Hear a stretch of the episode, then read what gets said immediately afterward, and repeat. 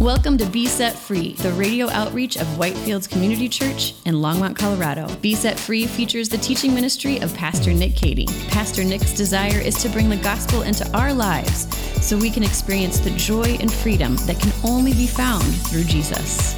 Today's message comes from our series, The Five Solas, looking at the impact of the five core beliefs of the Reformation 500 years later. Here is Pastor Nick. In response to that, God said, Abraham, I saw that. I saw what you did there. And I want you to know, Abe, it blessed my heart. I, I, I, want you to know how much I, I see that, and it blesses me to know that you choose me over wealth and riches and security. And he says, Abraham, I want to encourage you with something. I want to remind you that I am going to be with you, that I am going to protect you, and I am going to reward you. Nice, right? But look at how Abraham responds you would think that Abraham would, like, if God said it to me, I'd be like, well, awesome, thank you, you know, cool. But here's what Abraham says He says, he kind of pushes back, right? He's like, wait a second. I mean, I hear you making these promises, I hear what you're saying, but when is this going to happen? Because I've been waiting for a while now. You see, a few years before this, God had come to Abraham back in Ur of the Chaldees, which is where Abraham was from. At the time, Abraham was an idol worshiper. He wasn't looking for God, but God came looking for him. And God looked at Abraham and he said, That's my guy. I'm going to do something special with him. And God spoke to Abraham and he said, Abe, it's me, God Almighty, Lord of heaven and earth. Here's what I want you to do I want you to stop worshiping idols. I want you to worship me. And I want you to come and follow me. I want you to take my hand, and I'm going to take you where I'm going to take you, and I'm going to bless you more than you could ever imagine. I'm going to make you into a great nation, and through you, all nations, all people of the world will be blessed. You see, here was God's plan. Starting with Abraham, God was going to create a new nation from scratch. And through that nation, he would reveal himself to the world. And ultimately, through that nation would come the Savior of the whole world. The only problem was Abraham was old, and his wife was also no spring chicken. They didn't have any kids, and to make it even worse, they were past the age when you can actually have kids. But Abraham said, You know what? I'm going to choose to trust God even though it doesn't seem very likely, even though I don't know how it's going to work out. I'm going to choose to trust God even if the odds are stacked against us. But now, here we are, a couple chapters later, a couple years have passed, a lot of time has passed, and still no kids. And so here's God just reiterating the promise, and Abraham's like, Yeah, okay, but when because I've been waiting for a while already. It's really hard to become a great nation when you don't have any kids.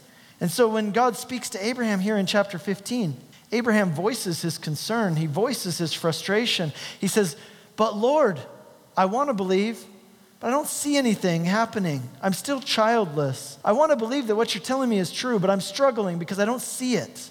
And so it says there in verse 5 that God took Abraham outside and he said, Abe, look up at the stars you've ever been camping, if you've ever been driving in a really remote place at night, you know what this is like. You get away from the lights of the city, you look up in the middle of the night, if it's a clear sky, you see so many stars.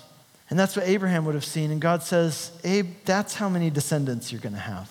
And it says right there in verse 6 Abraham believed God, and God counted it to him as righteousness. So, what is righteousness? Righteousness means right standing before God. Another way to put it is this you could say, righteousness is a validating performance record that opens doors. I'll say that again. Righteousness is a validating performance record that opens doors, kind of like a resume. That's what a resume is it's a performance record that opens doors for you. When you apply for a job, you hand them a resume. You say, Here are the things that I've done. Here's, here's the things that I have accomplished and achieved. These are the things that prove that I am worthy to be accepted to this position. And every religion in every culture believes that this is how it works with God as well. That if you want to connect with God, you get out your resume, your moral performance record, and you present it to God and you say, Here's the reason why you should accept me because I have done these things, I've accomplished these things, I've been good enough, therefore you should accept me. But see, here with Abraham, and then throughout the Bible, we see a completely different way of approaching God. A way which says, no matter what, your performance record can never be enough. No matter what you've achieved, no matter how good you've tried to be, it can never be enough. But because God loves you, There is a righteousness which is from God, a validating performance record that will open the door. There is a validating performance record that is good enough, and God will give that to you as a gift if you will humble yourself and receive it by faith. Did Abraham deserve this? No, not at all. He was an idol worshiper. That's a terrible resume. But God offered Abraham a gift, and Abraham received it by faith. And God looked at Abraham and said, You're righteous.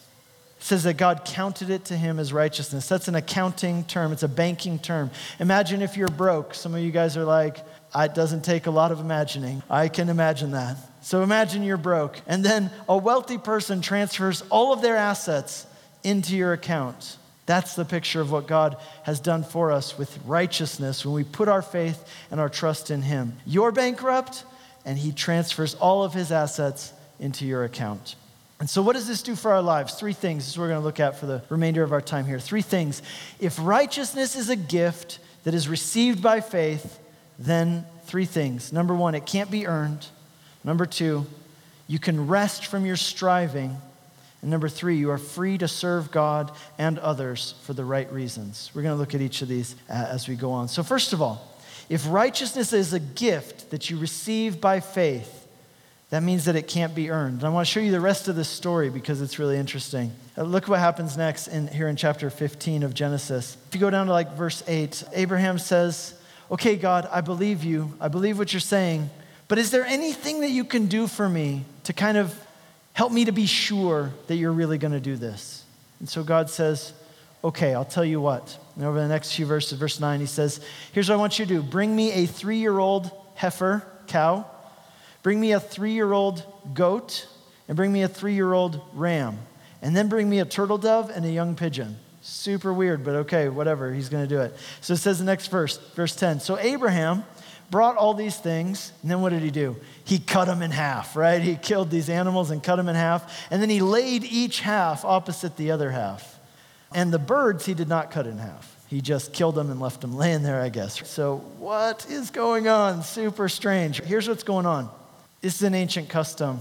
And that's why when God said, Hey, I want you to bring me these things, he didn't have to tell Abraham to cut them in half. Abraham already knew to cut them in half because that's what you would do in this ancient custom. He knew exactly what this was. You see, in the ancient world, you didn't sign contracts the way that we sign contracts. This is how you make a contract cut some animals in half. And then what you would do is you would take these animals, you slaughter them, you lay them out, create a pathway between them. And then the two parties who were entering into this agreement would walk down this path of blood and dead animals, and they would meet in the middle and they would state their agreement, what they were agreeing to do.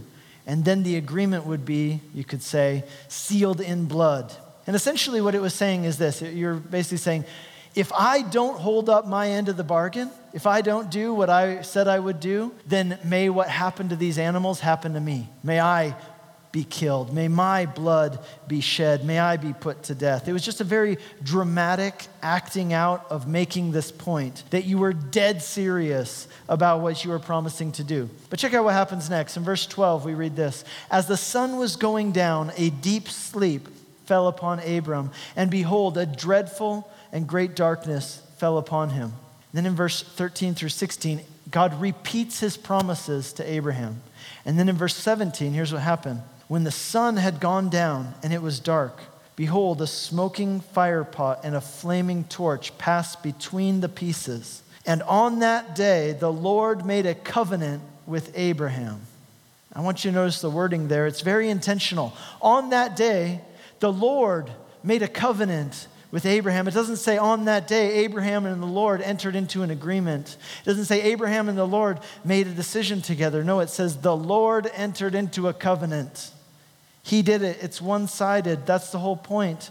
See, he had put Abraham to sleep. The way this was supposed to work usually is that the two parties would meet halfway, right? It was 50 50. You come halfway, I'll come halfway, we'll meet in the middle. But God stepped in and he put Abraham to sleep. You can't meet somebody halfway when you're asleep. And then while Abraham's asleep and indisposed, God walks through that aisleway of blood and he enters into the covenant by himself.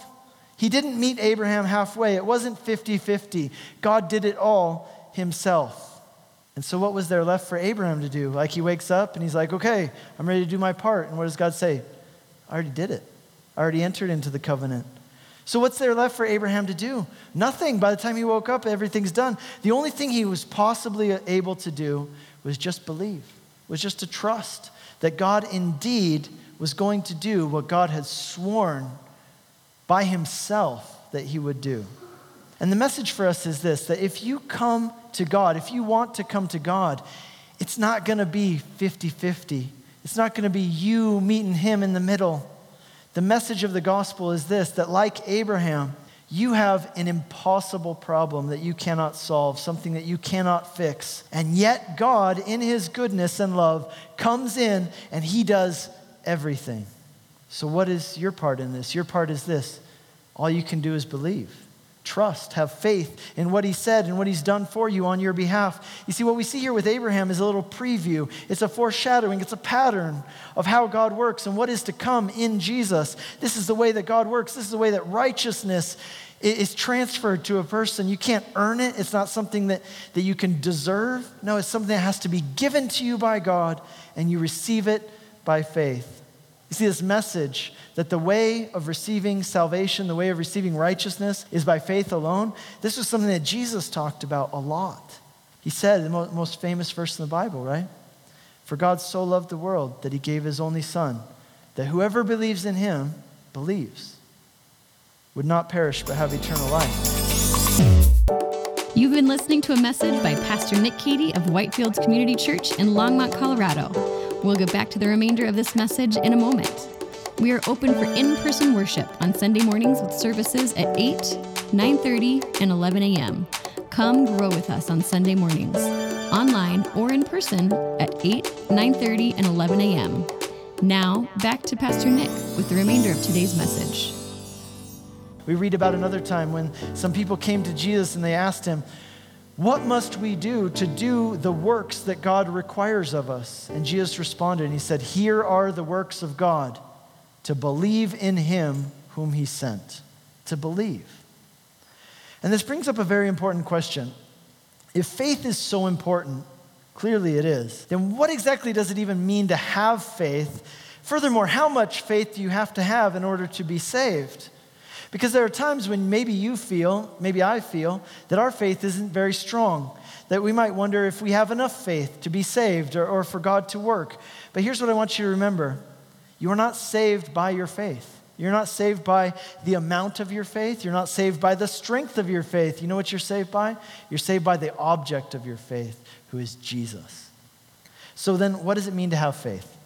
The reformers said that there are three ingredients involved in faith. Three ingredients. They broke it down this way. They said knowledge, assent, and trust. Three things knowledge, assent, and trust. Knowledge means knowing about something, right? Like, how can you believe in something? How can you trust in something if you don't know that it exists? So, knowledge. The second part is assent. This is the intellectual part where you say, okay, in theory, I believe that that's true. And then the third element is super key. And this is where a lot of people miss it. It's the element of trust. In other words, not only do I know that it exists, not only do I agree with this concept in theory, but I go beyond that and I entrust myself to it. I put myself in its hands. I heard about a story, I don't know if this is true or not, but I heard this story about this guy who was a tightrope walker and he would walk the tightrope over Niagara Falls. Here he was, there's a huge crowd gathered on both sides of the falls, and he's walking across Niagara Falls. And every time he would walk across, people would cheer, they would go crazy, they, would, they were just absolutely excited to watch this guy do it. And, the, you know, he'd come to the other side, the crowd would go nuts, they'd go wild. And then he'd do it again, and they'd go wild again. And then he got a wheelbarrow, and he would push the wheelbarrow across there, and, you know, have the wheel balanced on the, on the tightrope that he was walking. You know, it was an incredible thing. I mean, one move either way, in either direction, and he's going to be a goner, but he would make it, and the people would go crazy. And then he'd get to the one side, and then he finally decided he's going to ask a question. He said, Okay, who thinks that I can do it again? And everybody's, oh, yeah, you got this. You can totally do it. And he says, okay, now check this out. Who thinks that I can put a person in this wheelbarrow and push the person over to the other side? And they're all like, that's crazy, but yeah, you got it. You can do this. You can do anything. You're amazing. And then, of course, what did he do next? He said, okay, you.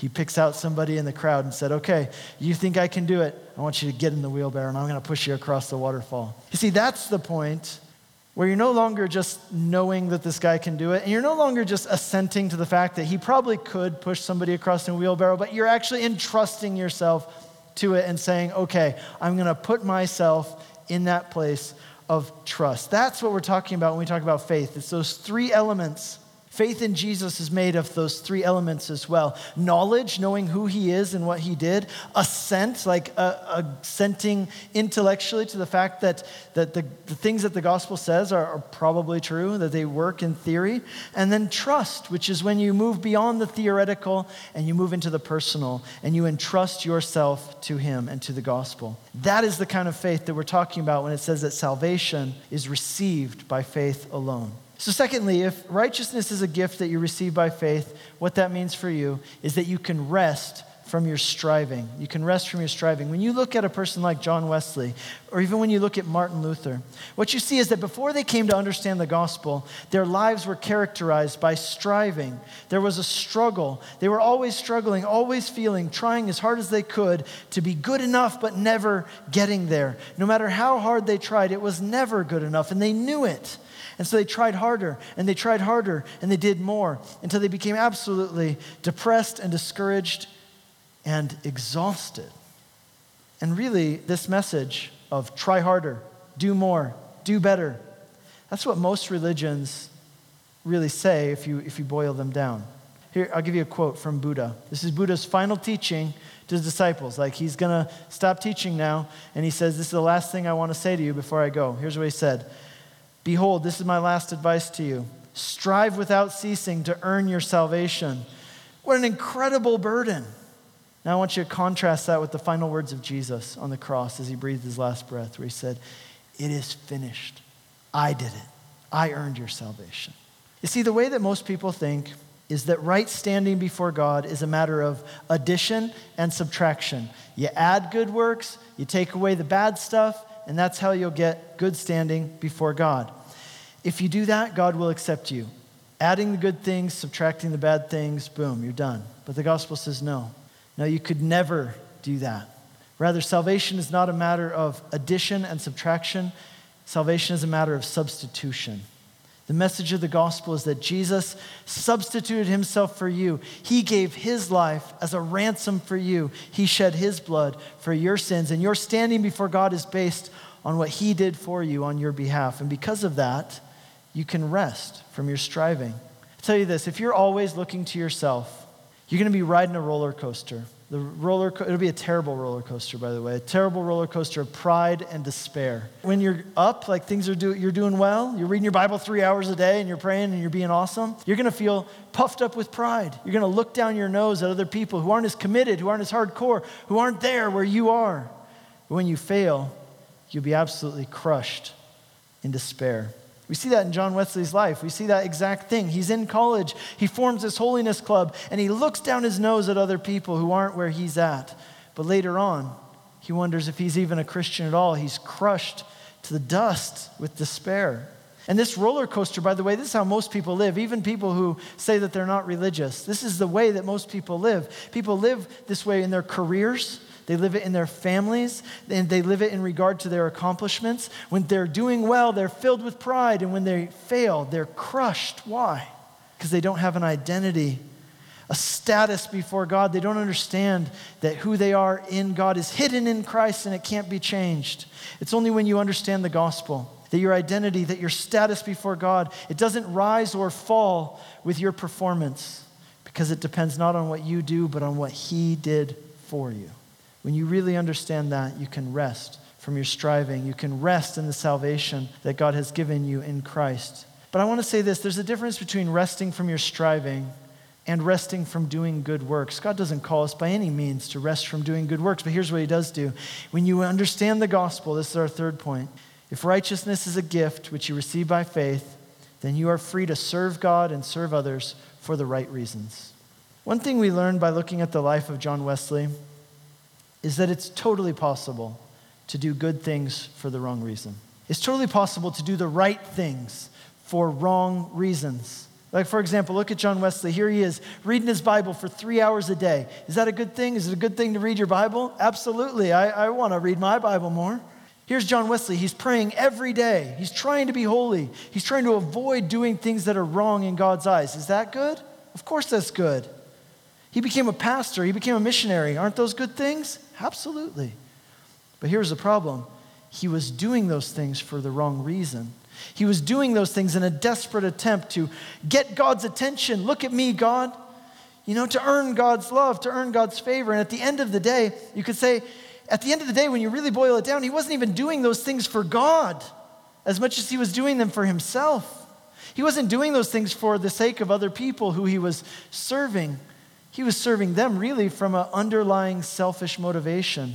He was really doing it for himself in order to get something in return from God. And here's what happens when you understand the gospel that you don't have to earn your way before God because Jesus already did it for you. You no longer have to promote yourself to God and promote who you are in God's eyes.